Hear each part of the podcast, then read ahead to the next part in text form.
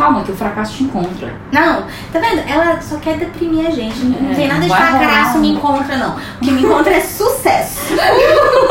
Coaching by Adriana.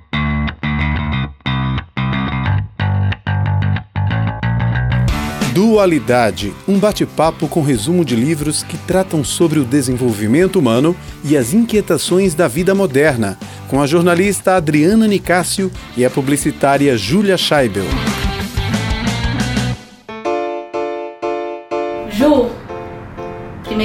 Oi, gente. Olá, ouvintes do Dualidade. Queremos começar agradecendo. Conseguimos mais de mil downloads. Uou! Ó, cadê palminhas? Palminhas no fundo, na edição.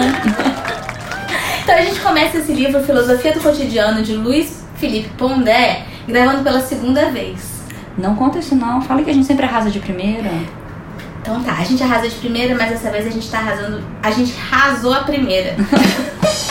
A gente quebrou a primeira. Porque são 23 capítulos e a gente começou a contar cada capítulo um atrás do outro e ficou horrível. Então a gente não vai dar esse desprazer pra vocês. É verdade. O que aconteceu? O livro Filosofia do Cotidiano, um pequeno tratado sobre questões menores, de Luiz Felipe Pondé. Foi uma escolha que eu não posso dizer nem que é minha e nem que é da Adriana. Posso dizer que é do universo. Por quê? Por que que a escolha não é nem minha e nem da Adriana? Porque a gente escolheu esse nome pro nosso Podcast, não ia ser dualidade, ia ser filosofia do cotidiano. E aí eu dei um Google pra saber sobre filosofia do cotidiano, ver se existia. E aí tinha um lançamento do livro do Pondé. E aí foi a partir daí a gente falou, como assim? Já tem um livro com esse nome, então a gente não pode trabalhar esse livro, a gente já ia trabalhar sobre um podcast de resumo de livros. E aí, sendo a gente comprou o livro e falou, não, peraí, vamos ler o que, que ele quer dizer. Se pra gente filosofia do cotidiano tinha esse olhar de falar da nossa vida, das nossas experiências e da filosofia como um mote, mesmo como, né, um, que permeava o nosso pensamento sobre a vida e tal, a gente quis saber do livro do Pondé. É, e Pondé é extremamente escrachado, né? Então esse livro dele é pra te deixar completamente deprimida com a realidade à flor da pele. Então tem umas coisas, umas análises dele, umas visões sobre a vida, quando ele fala, por exemplo, lá na frente sobre empoderamento feminino e todos os problemas que o fato da mulher ter, estar mais empoderada traz para a sociedade, que você fica pensando, caraca, é isso mesmo. É, eu vejo razão em tudo que ele fala. Ele faz uma análise desse mundo da sociedade atual numa visão ah, apocalíptica. Em 2014 eu comecei a ler Pondé e não gostei. Parei de ler ele, porque foi da medicação da minha irmã ler- lê-lo. E aí eu não gostei, achei ele muito negativo. E agora quando eu voltei, eu gostei. Primeiro eu passei uma crise pessoal e ele faz com que a minha crise seja uma microcrise. Porque ele traz crises muito maiores à sociedade em geral. E aí, e também não achei que ele é positivo, mas ele traz um final bem apocalíptico que tem uma certa realidade. Então, vamos lá. E você, o que, que você gostou? Não, então, quando eu terminei de ler esse livro, eu fiquei com aquela uma certa depressão. Porque você olha para a sociedade, você vê que o Pondé tá certo e você vê que a gente não tá caminhando para um lugar bom. Então eu parei um pouco na nossa lista de livros e fui ler A Bailarina de Auschwitz, que é um livro fantástico que depois a gente pode até trazer como podcast, que te traz um pouco de esperança. Então, do mesmo jeito que você entende que o Pondé ele faz considerações importantíssimas sobre a realidade, você vê que a realidade não é só o que ele traz. Então, acho que a gente pode começar a contar pra vocês um pouquinho do que é esse livro. E ele é um livro interessante, é, é extremamente recomendado. Pra que acordar é o primeiro capítulo. O que, que é esse acordar? Esse acordar é você sair um pouco da rotina, né? Não é isso? Pra que acordar? Aí ele fala da questão da, de acordar cedo, que quem perde o sol, na verdade, tá, de uma certa forma, desperdiçando o dia, né? Porque simplesmente se faz isso todos os dias. Então, pra que acordar? Ele começa numa visão de pra que acordar da vida e vai pro segundo capítulo, que é acordar com o despertar do sonambulismo. Numa visão de que fazer o pensar, fazer pensar as pessoas, começarmos a pensar, faz com que você saia da visão do piloto automático e acorde, acorde pra filosofia. Isso, porque ele diz que nossa sociedade ela está extremamente superficial. Então hoje você tem esse- algumas obsessões. Obsessão com glúten, obsessão com lactose, você tem uma certa mesquinhez em relação à saúde, tem uma ciência econômica da autoestima. Então, como você tá extremamente superficial, talvez seja importante você trazer questões mais filosóficas para a sua vida e acordar e despertar pra vida. Isso. Não é só você levantar da cama e, e de manhã, cedo. In- Inclusive, ele faz críticas a livros como O Milagre da Manhã, indiretamente. Ele não cita o livro, mas a crítica fica clara, né? Que tem, virou moda agora você acordar às 5 horas da manhã para fazer um monte de atividade e cumprir uma certa rotina. E ele diz que não adianta você fazer nada disso, embora ele seja adepto de acordar cedo, se você tá fazendo isso tudo para uma sociedade do desempenho. Você sabe que ele também faz yoga, né? Que eu fiquei sabendo. Então, fica aí mais um charminho de pondé. Mas, assim, nada contra, nem um olhar espiritualista, porque com certeza ele vai detonar esse olhar. Mas, enfim, é isso aí. Dei só uma zoadinha de, de pondé. É, e ele critica, você tá zoando ele, ele critica toda a indústria cultural, min- minto, indústria cultural é outro conceito, toda a indústria editorial que, de, de autoajuda. Então ele diz assim, que a autoajuda começou a pipocar de uma hora pra outra porque falta um pouco de filosofia. Então é justamente é, essa falsa filosofia, e aí ele vem buscar as sombras, né? Então ela vai nas sombras da sociedade, essa autoajuda ela procura problemas da sociedade para te dar soluções. E talvez é, esse seja o problema, você não precisa de solução para tudo. Você- às vezes é importante você viver com as suas crises, você viver com os seus problemas. Então nessa parte de acordar do sonambulismo é inclusive você despertar porque é importante, pro que é importante de fato. Uhum. E aí tem até uma citação, se autoajuda tá te ajudando, já não é autoajuda, é alguém que escreveu o livro que tá ajudando você. já não é uma autoajuda. Talvez seja autoajuda porque não é conduzido por um profissional. Aliás, toda autoajuda e todo o coaching está sendo detonado por todos os psicólogos e todos os filósofos. E eu acredito que a autoajuda ela tem o seu caminho e o seu canto no mundo. Eu acredito. de Modelo verdade. raiz e modelo Nutella tem em todo lugar. Vamos lá. E aí vamos para o terceiro capítulo. O que é melhor, a realidade ou a fantasia? Resposta: nenhum dos dois. Ele diz, life is a bitch. E fugir da, da, dessa vida que é Real, né? real, que é uma vida problemática, às vezes ela é a única saída. Porque fantasia, na verdade, quando ele traz a fantasia, ele traz essa visão de que fantasia é sair da realidade. E que quando você sai da realidade, por exemplo, apaixonado, e aí deixa de estar, você cai numa realidade. E quando você cai, dependendo de como você tá, ou dependendo dessa queda, ela é brusca. Então não vale a pena nem estar o tempo todo numa visão de fantasia, nem estar o tempo todo numa visão de realidade. Por isso que eu digo nenhum nem outro. Porque a realidade ela é cruel, como ele diz, a vida é dura. Mas você diz nenhum nem outro. Ele diz que, em hipótese alguma, fantasia é aceitável. Porque ele diz que a fantasia ela te cobra um preço. Então, se você, por exemplo, quer beber muito, quer usar droga, quer sair da fantasia dessa forma, pelos meios químicos, que você vai ter o preço de manhã na hora que você acordar, seja com uma ressaca, seja sem emprego. Então, ele traz a necessidade de se viver, ó, na, Na realidade. É e ele verdade. cita, inclusive, e- só que essa questão de realidade, ele até faz uma confusão aí no meio do caminho. Quando ele cita aquele um filósofo grego, um, um cético grego, que dizia o seguinte: esse- o nome do cético é Aenesidemos. que ele dizia o seguinte: que quando você bebe, você sobe na mesa e você dança e você perde todas as suas arma- armações da sociedade. Quem que é a realidade? É você bêbado ou você se isola dentro da caixinha? Então, e aí, então ele traz essas questões que são mais filosóficas e que te confundem, né? Mas eu concordo com ele quando ele diz que você precisa viver na realidade, não dá pra você fugir. É, ele fala inclusive que a visão de fantasia ela vem em tudo isso, né? Em coaching, em redes sociais, que tudo isso traz uma certa fantasia de que tudo é capaz, de ser competente, vai voar e tudo, tudo as suas possibilidades e que ou, até workaholic demais e que tudo isso você vai ter um grande prazer e uma hora você cai. E quando cai é a realidade, prazer, né? Então, seguindo. Lá na frente, deixa eu antecipar um capítulo que você trouxe a questão do workaholic, que ele diz que às vezes as pessoas precisam trabalhar por, por prazer. Que isso tá faltando, porque quando como você trabalha pela produtividade, você trabalha para ganhar dinheiro, você trabalha por outros motivos, você não se realiza no seu trabalho, você acaba se achando inútil no que você faz.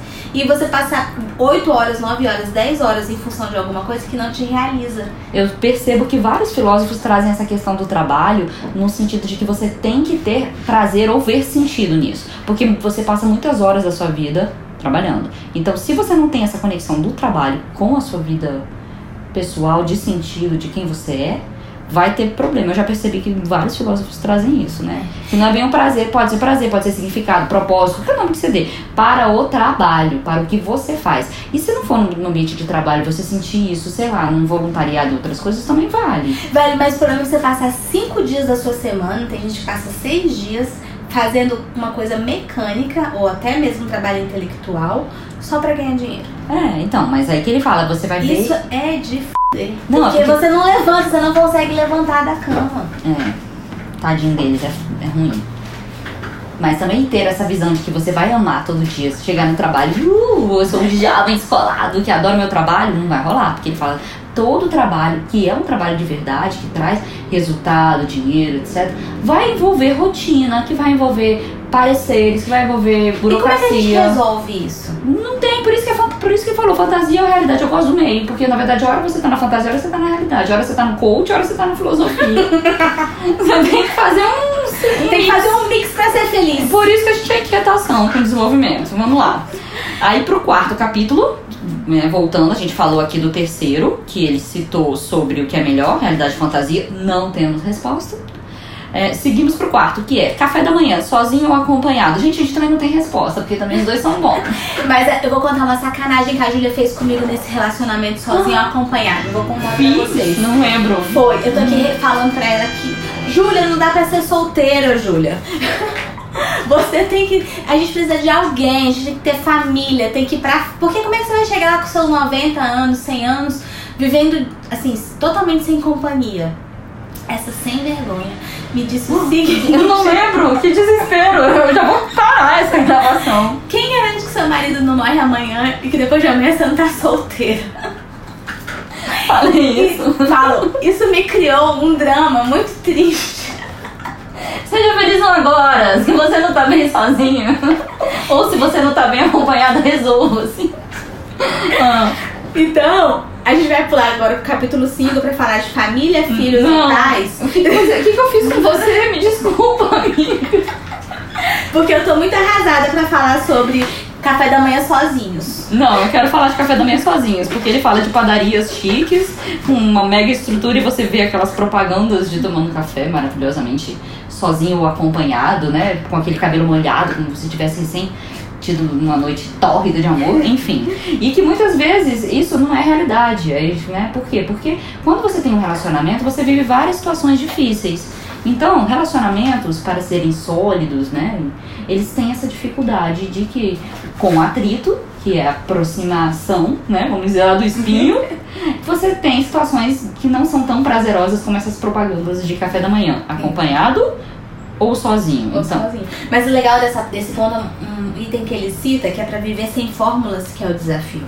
Porque às vezes a gente quer estar lá na, na padaria, sozinho, acompanhado, lendo livro ou batendo papo com alguém, porque a gente tem um ideal de realidade, a gente tem um quadro que a gente gostaria de estar inserido naquele quadro. Então o desafio hoje é você viver sem fórmulas, viver sem é, dar satisfação né, para a sociedade, ou até mesmo você se enquadrar em determinados é, conceitos que você achar que aquilo ali é o conceito de felicidade, para você realmente se sentir feliz e se sentir pleno. É isso mesmo. E aí ele ensina também, nessa parte, só pra finalizar o quarto capítulo do Café da Manhã, que por mais que eu tenha deixado a Adriana em sofrimento, eu quero finalizá-lo. É, ele diz assim também, que não existe amadurecimento sem fracasso. E aí assim, mas então, como é que eu vou viver? Como é que eu vou amadurecer? Calma, que o fracasso te encontra. Não, tá vendo? Ela só quer deprimir a gente. Não É, tem nada de fracasso me encontra, não. O que me encontra é sucesso. Coaching by. Faz aí, o, eu quero um teaserzinho. Coaching by Adriana. Pois é, quando esse negócio de fracasso não tá legal. Então, vamos lá. Família, filhos e pais. Disso eu gosto de falar. Porque É o- pra mim, família é o capítulo 5. Isso, Pra obrigada. mim, família é tudo na vida. Independente da pessoa poder morrer amanhã, viu, Júlia? Ou não, eu acho que o importante é aquilo que a gente vive, o importante é que a gente troca. Família vai ter dificuldade, claro que vai. Mas ela é muito melhor do que você tá vivendo no seu egoísmo sozinho. Desculpa, marido Adriana, eu quero que você viva muitos anos.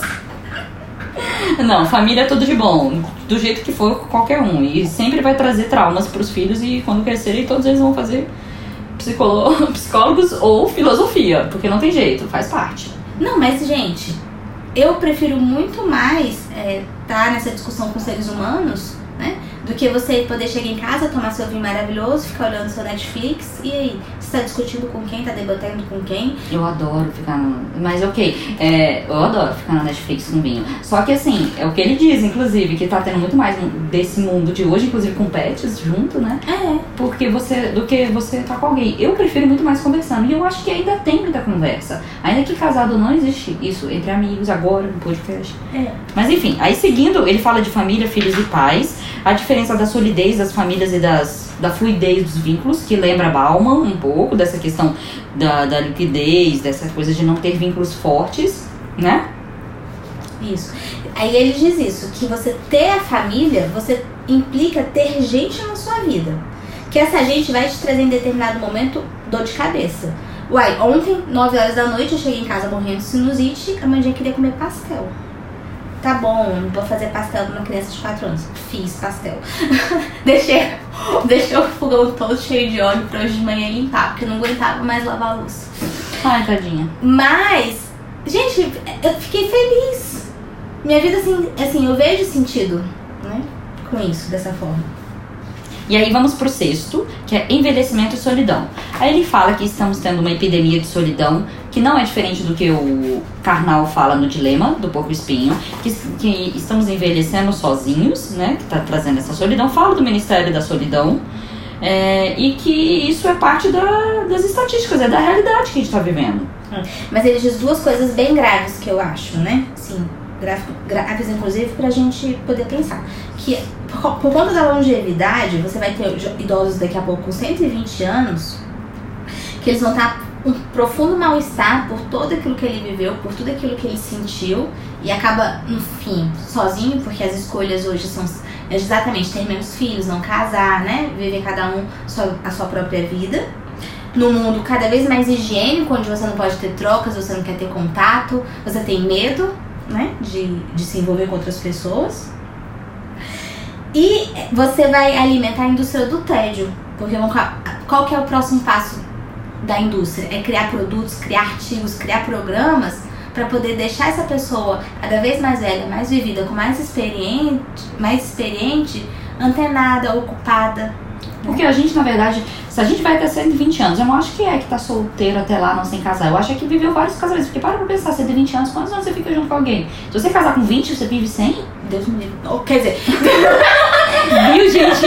Não, né, aí fica até bom que o outro morra, né? Logo. Então Deus livre também. Para de matar os outros, menina. Não, o que, que eu tô falando? É porque, é porque vivemos mais, é que a gente vai ter um divórcio na história. Depois tem, tem outras histórias por conta disso, não Tá, aqui. mas aí a questão da longevidade que ele diz é que as mulheres, como elas estão tendo menos filhos, só existe uma fórmula de colocar as mulheres na rota da maternidade. Que seria você distribuir riqueza é, entre as mulheres que tivessem filhos. Então talvez você pudesse. Mas aí você vê nos países nórdicos, você pode ficar até dois anos de licença maternidade.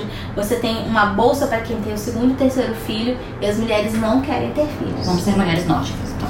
Não, eu tô bem com os meus dois. Então tá. É, o que que acontece? É, ele traz essa realidade da solidão, do envelhecimento e que é parte da. Gente, mesmo que a gente queira ter uma família enorme agora, essa é parte da realidade das estatísticas do mundo de hoje, certo? Próximo capítulo, 7. Educação dos filhos. Por que os jovens estão cada vez mais infelizes? Por causa da sociedade do desempenho. Porque você tem, igual ele coloca lá, né? Você tem que ir com 20 e poucos anos, morar sozinho, ter autonomia financeira, ter um relacionamento, ter filhos. Você tem, tem, tem, tem, tem. Então, você começa a dar cheque, cheque, cheque e não chega. Sem contar que são jovens cada vez mais mimados, jovens cada vez mais é, insuficientes, porque você tem mães pra mimar, né? Você tem Ele fala do projeto narcísico dos filhos, e que muitos filhos são a visão, a projeção dos próprios pais sobre as crianças. Aquilo tudo que eles não viveram, porque somos uma geração que não é essa ainda do desempenho. Nós estamos entre o meio do que foi, vamos dizer, é, da- nós pais, né? nós pais, é. Que e aí a gente se esforçou tanto e buscou tanto dar pra eles, e que a gente, tudo que a gente não vive, a gente dá pra eles e quer que eles vivam tudo aquilo que a gente não viveu. E a partir daí a gente oferece demais, eles vivem sem frustrações, e, a part... e, e além disso a gente quer que eles tenham um desempenho melhor do que a gente, porque a gente já tá sofrendo. E diz que eles estão estressados com tudo, eles sentem medo de quase tudo e mostram que, inclusive, que essa maior tole- tolerância com a diversidade de sexual vem acompanhada de uma dificuldade gigantesca de saber qual que é a sua própria identidade sexual. Eles estão perdidos né, em vários sentidos, assim, emocionais mesmo. E diz que quem tem medo de sofrer é incapaz de desejar. Se eu tenho medo de sofrer, eu já não quero viver. E se a partir do momento que eu não quero viver nada, vamos dizer, muito brusco, eu também não tenho vontade de desejar coisas além. Então eu fico no meio termo morno de não buscar aquilo diferente do que eu tô vivendo, que isso não me leva a nada, né? Aí, seguindo pro próximo capítulo, que é o 8, ele diz da perda do tesão. Por que, que é a perda do tesão? Por medo. A gente acabou de fechar o capítulo 7, que falava da, da infelicidade, que muitas vezes a infelicidade vem do medo, do medo de viver, medo de viver experiências, etc. Aí vem a perda do tesão, que a gente lembra daquela questão da vitalidade, do Cortella, etc. Então a gente não vai viver mais o tesão, não temos o tesão, por medo, por medo de ir, né? De- Aí eu lembrei agora de Apocalipse, capítulo 3, versículo 15 e 16. Deus vomitará os mortos. Conheço tuas obras, não és frio nem quente. Oxalá se fosse frio ou quente, mas porque és morno, nem frio nem quente, estou para vomitar-te de minha boca. Blé, Faz aí o áudio, Felipe. Então, Então, é isso, ou a gente é frio ou a gente é quente, não dá pra ficar em cima do muro. Não dá. Porque isso vai criar. Vai, primeiro vai criar um problema gigantesco na nossa vida, que é a questão da indecisão. Eu não sei o que eu sou, não sei pra onde eu vou, não sei o que, que eu faço da minha vida. E segundo, nós vamos transferir essa, toda essa incerteza e insegurança pras, pras crianças, pros jovens.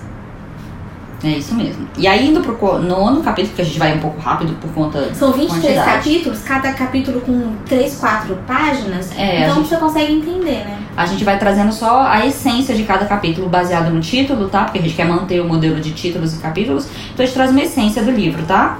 É, o- então vamos para o nono, depois de perder o tesão. Gente, vocês já perderam várias coisas aqui, né? A única coisa que aconteceu foi acordar lá na frente. Aí no nono, a gente vai para ser rico ou ser lixo. E ele traz uma referência de ser rico, inclusive, de beleza interior, né? Ele traz essa questão da riqueza interior.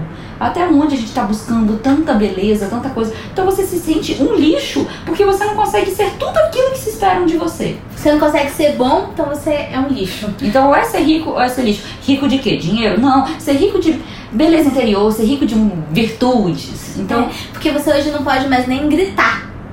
Você não pode sentir ira. Isso solta um grito aqui no podcast.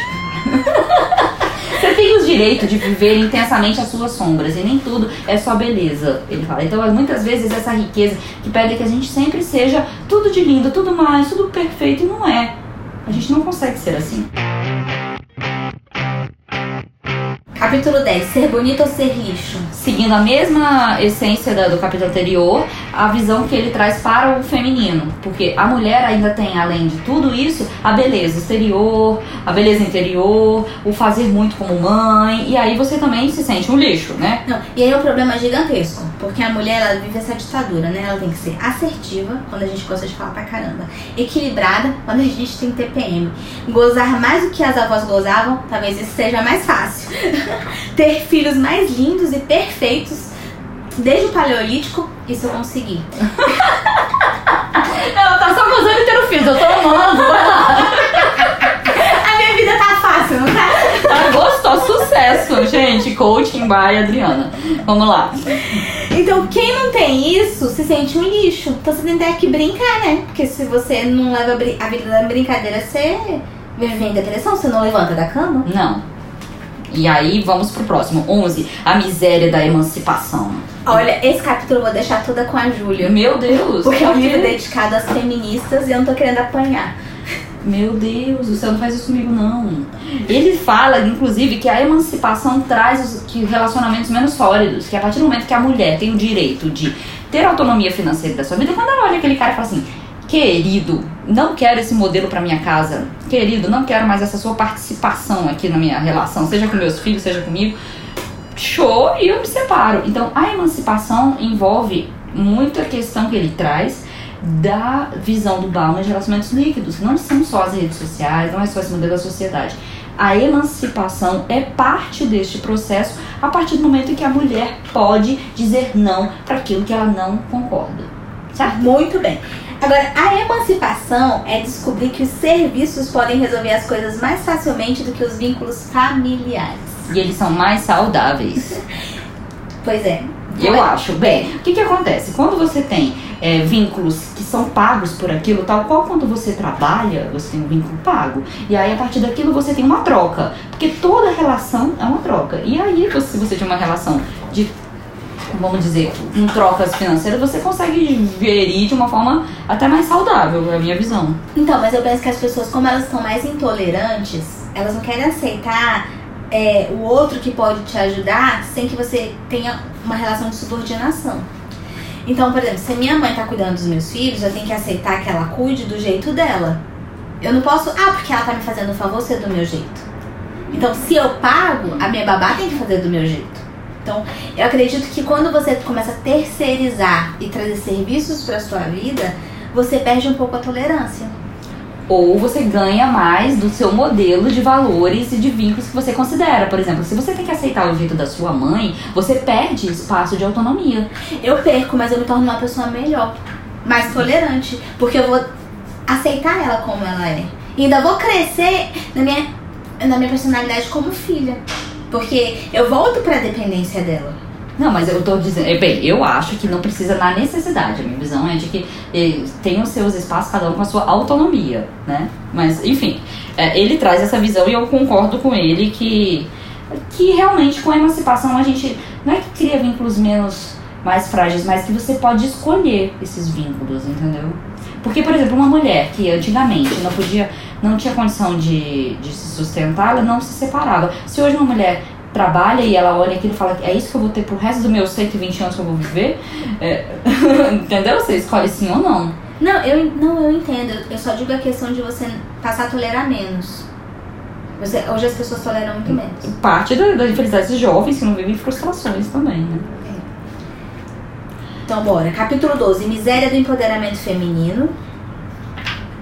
Que eu acho que é um pouco disso que a gente falou, né? É um pouco disso, a gente, então, a gente adiantou um pouco. Isso. A, a miséria masculina. Vamos lá, e ainda fica no capítulo 13, só pra ficar. No capítulo 13. Coitado dos homens, porque como as mulheres são mais empoderadas, as mulheres sempre foram melhores que os homens, que isso fique claro. Porque este é um podcast feminino e a gente tá nem aí pro que os outros pensam, entendeu? A gente quer falar o que a gente pensa mesmo. É, a gente quer falar pra gente ficar cada vez mais feliz. Então. Eu não quero falar pra você entender, eu tenho uma reflexão. Eu quero falar pra eu ser feliz, isso foi ótimo. Bem. Os homens, então, eles já eram inseguros com as mulheres como elas eram antes. Agora que as mulheres estão mais empoderadas, trabalhando mais, mais emancipadas, os homens ficaram mais inseguros ainda. Eu acho que é parte do aprendizado da mulher. A mulher teve que lascou todinha para buscar um ambiente de trabalho. Se lascou todinha para várias questões na vida, vamos dizer assim, para chegar onde estamos e ainda queremos muito mais porque não estamos na, igualdade, esses homens não fizeram nada para conseguir onde estão. E aí com isso eles não têm aprendizado baseado em frustração. Vivendo esse estilo jovem que ele acabou de falar e das mulheres, nós passamos o amadurecimento que sofre. Exatamente. Então, isso porque nós somos mulheres falando. Se vocês, homens, acham que vocês fizeram alguma coisa para merecer onde são, vocês façam um podcast. ou mande meus comentários ou por e-mail que eu não vou responder. não, pode mandar, eu respondo. Eu gosto de escrever. Então, a ideia de que as mulheres são sempre, sempre insatisfeitas aí é o Pondé falando, né? Porque na cabeça dele as mulheres são sempre, mulheres são sempre insatisfeitas. Ele também diz que essa questão do, da miséria masculina, ele dá o exemplo de que muitas vezes a mulher, quando conta todo, vamos dizer, a capacidade dela, né, profissional, etc., e os homens ficam assustados porque falam, meu Deus, uma mulher dessa eu não vou conseguir conviver, não. E ele, e ele traz até o exemplo da gíria das avós, que antigamente diziam, não fala muito não de como é que você, com, né, tudo que você tem capacidade, ou questões, né, porque ele pode ir embora, minha filha. Aí o Pondé já até brinca, ele falou assim, se ele não consegue sustentar um mulherão desse, é bom que ele vá embora mesmo. Então é. eles diz, é. Seguindo, Seguindo, vamos pro 14, que é a miséria do desapego e da gratidão como moda. Eu achei isso o máximo, que é você substituir a palavra gratidão por obrigado. Ele diz que isso é um completo absurdo, porque virou moda. Não porque a pessoa se sente grata pelo outro, que a gratidão eu acho que é o melhor dos sentimentos e eu acredito que a gente tem que desenvolver realmente a gratidão pelo outro. Mas você falar gratidão com as duas mãozinhas juntas e batendo a cabeça, assim, baixando a cabeça, só pra ficar na moda? É porque a palavra, ele explica, porque a palavra tem uma sonoridade diferente da obrigado. Obrigado diz que o outro tá obrigado alguma coisa a você, a gratidão não. Mas ele, a gente lendo esse capítulo, vê que ele tem a noção de gratidão. Que ele fala que gratidão é quando você recebe algo que de graça, você não, não fez merecimento, você recebeu aquilo gratuitamente, gra, de graça. Então, é, eu concordo com a visão dele de gratidão. Sei que tá na moda. Não sou contra a moda, acho gratidão fofinho. Pronto. Não, não acho legal. Ó, capítulo 15 nós já falamos, que é a busca do sentido do trabalho. Isso. Capítulo 16, o medo do outro, que também nós já falamos, inclusive que as pessoas perderam tesão por causa do medo, né? Isso, e que as relações cada vez mais vão ser mais higiênicas e assépticas. Ele me lembrou uma. Eu vou deixar aqui uma dica, que ele me lembrou uma série do Netflix chamada Osmoses, que é uma série francesa que conta sobre. sobre um, uma empresa que você toma uma cápsula e aí você começa a buscar sua alma gêmea toda conectada em redes sociais, etc e tal, pra você buscar aquela. Então as pessoas estão com medo, estão buscando meios até de acertar, vamos dizer assim, né? E aí, seguindo, A decisão de não ter filhos. porque filhos são caros, duram muito e não obedecem. Não, isso pra mim é a síntese do egoísmo. Porque você não pode colocar um preço numa pessoa. Você não pode falar, ah, quem faz conta não tem filho. Gente, é a coisa mais absurda do mundo. Ele diz que filhos nos tornam pobres, por isso que ela tá dizendo isso aí, né?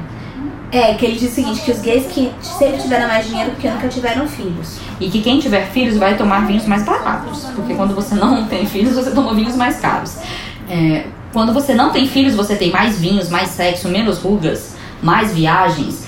É o exemplo, ele fala até dos homossexuais que vivem isso e que filhos nos tornam pobres. Não, é ridículo isso. É ridículo, de verdade. Você vai ter mais viagem, mas você vai viajar sozinho, né? Você vai ter mais sexo. Gente, quem que aguenta transar 365 dias por ano? Só se a pessoa for, sei lá, tomar um Viagra por dia.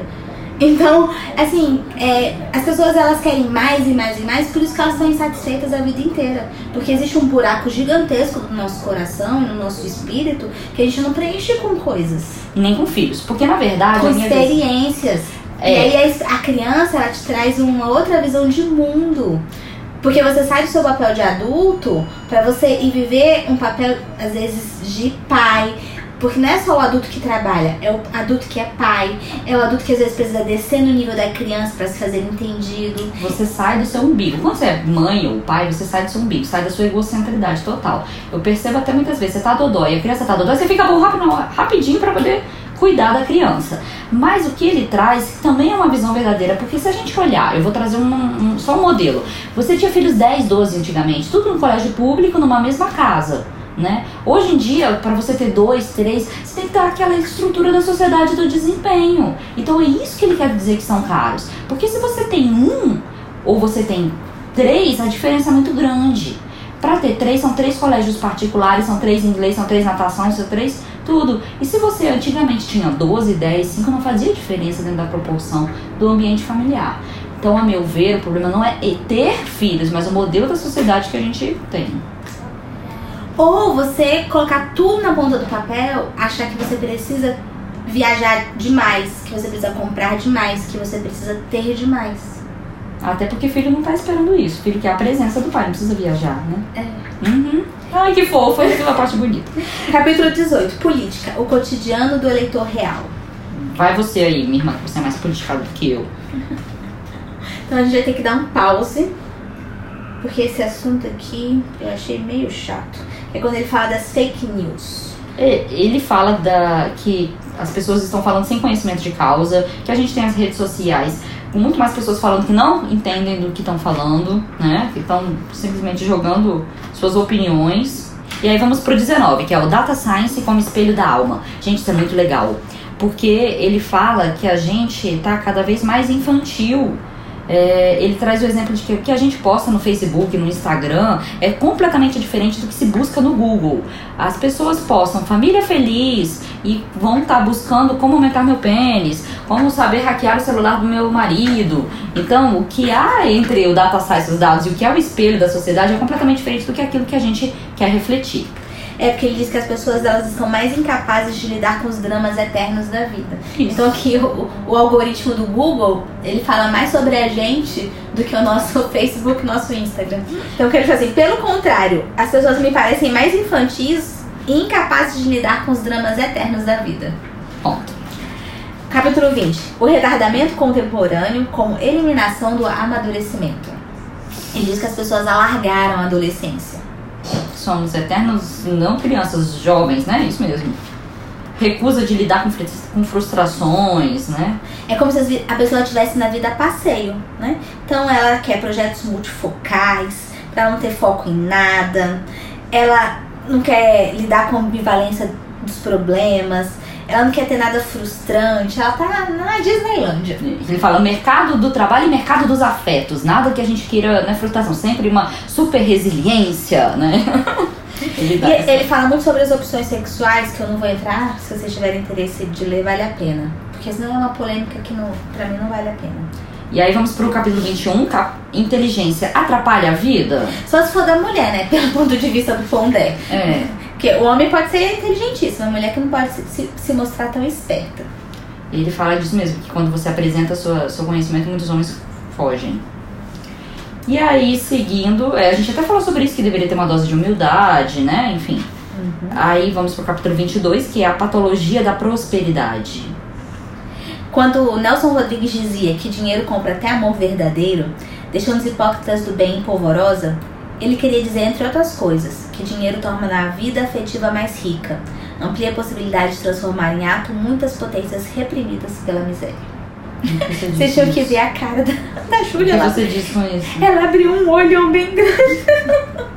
O que você quer dizer com isso? Que a prosperidade não é apenas um substantivo do mundo material, mas a prosperidade, transformada em substantivo intransitivo, faz do cotidiano outra forma de inferno. Não dá pra entender nada, né? Bem, ele traz uma, eu ia trazer uma frasezinha mais simples do livro, ó. O fracasso humaniza, ao passo que o sucesso é um abismo moral da vaidade. Como é que é? O fracasso humaniza. A partir do momento que você tá na merda, você fala, meu Deus, vamos junto aqui, somos humanos, tô na merda. E aí ele diz que, ao passo que o sucesso, ele é um abismo moral da vaidade. Que aí cai, só vai quando você tá num, vamos dizer, num sucesso, você entra no mundo das vaidades, é o abismo moral da vaidade, entendeu? Entendi. o capítulo preferido da Júlia, Sexo no meio do expediente, capítulo 23. Gente, eu nunca fiz sexo no meio do expediente. Também não. Mas ele tá meu preferido. Gente, então vamos tornar. Porque se for acontecer, que seja com um namorado, alguém solteiro, eu conto pra vocês se é bom ou não. Já que eu tô solteira, eu já brinco logo.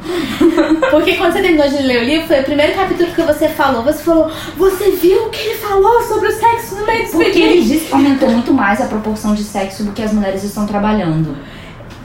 Eu não concordo. Eu posso chamar de machista? Feio, Pondé. Não foi legal esse seu capítulo. Pois é, primeiro ele detonou a família por causa da emancipação da mulher. E agora ele vem dizer que a gente tá trabalhando, a gente tá transando. Talvez não, hein? Vou- Acho que é menor, Não hein? vou falar nada da sua mulher em casa, amor. não, tô brincando. Mas assim, não precisa ser no ambiente de trabalho, Não né? precisa. Então tá, seguindo. 24. O amor em contratinhos. Ou a vida afetiva no mundo dos sites de relacionamento.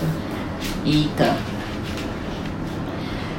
Não lembro muito dessa parte. Vou ser bem verdadeira. Ele fala dos sites de relacionamento que ninguém tem saco, por exemplo, pra se, pra se arrumar, vestir, sair. Que é mais fácil pedir um iFood.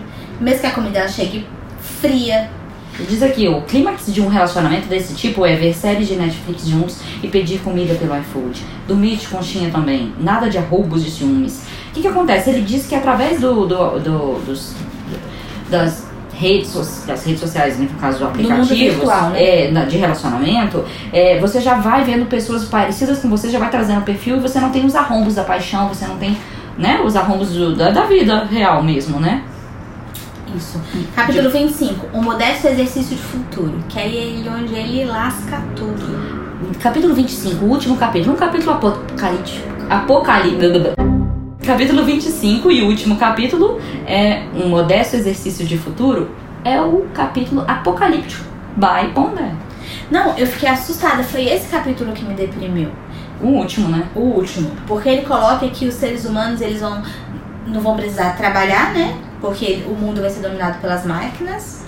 A vida cotidiana ela vai ser cheia de preguiça até de medo. A sua forma de remuneração.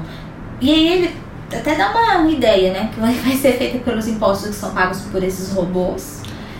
E aí você chega a um socialismo singular. Todo Os- mundo será um adolescente velho, Isso, falando, eu lembrar disso mesmo. com uma paranoia gigantesca em relação às doenças. Economia da autoestima. que o homossexualismo será estimulado nas escolas, que vai ser impossível um homem gozar dentro de uma mulher, que de todo livro isso foi o que eu achei mais absurdo.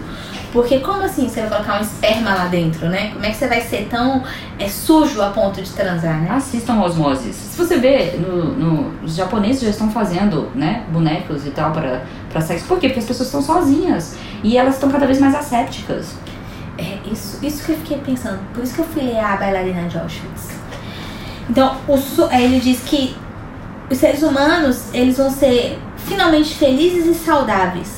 Gozarão com o fim da privacidade e verão uns aos outros o tempo todo. E com isso garantirão a paz e a igualdade definitiva. E terão mandado tudo a merda.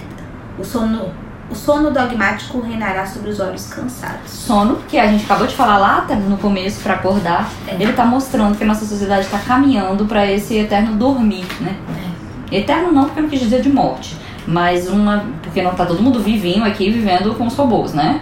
Mas é um, um- uma manutenção do sono sobre a vida atual. É. Que triste. Gente, por isso que nosso podcast se chamaria Filosofia do Não, Cotidiano. não, não virou. Não virou e não vai virar. Pondé, a gente gostou do seu livro, mas ele você termina triste, tá? Não faz mais isso, tá bom? Amiguinho, não gostei. mas é isso, gente. Muito obrigada. Valeu!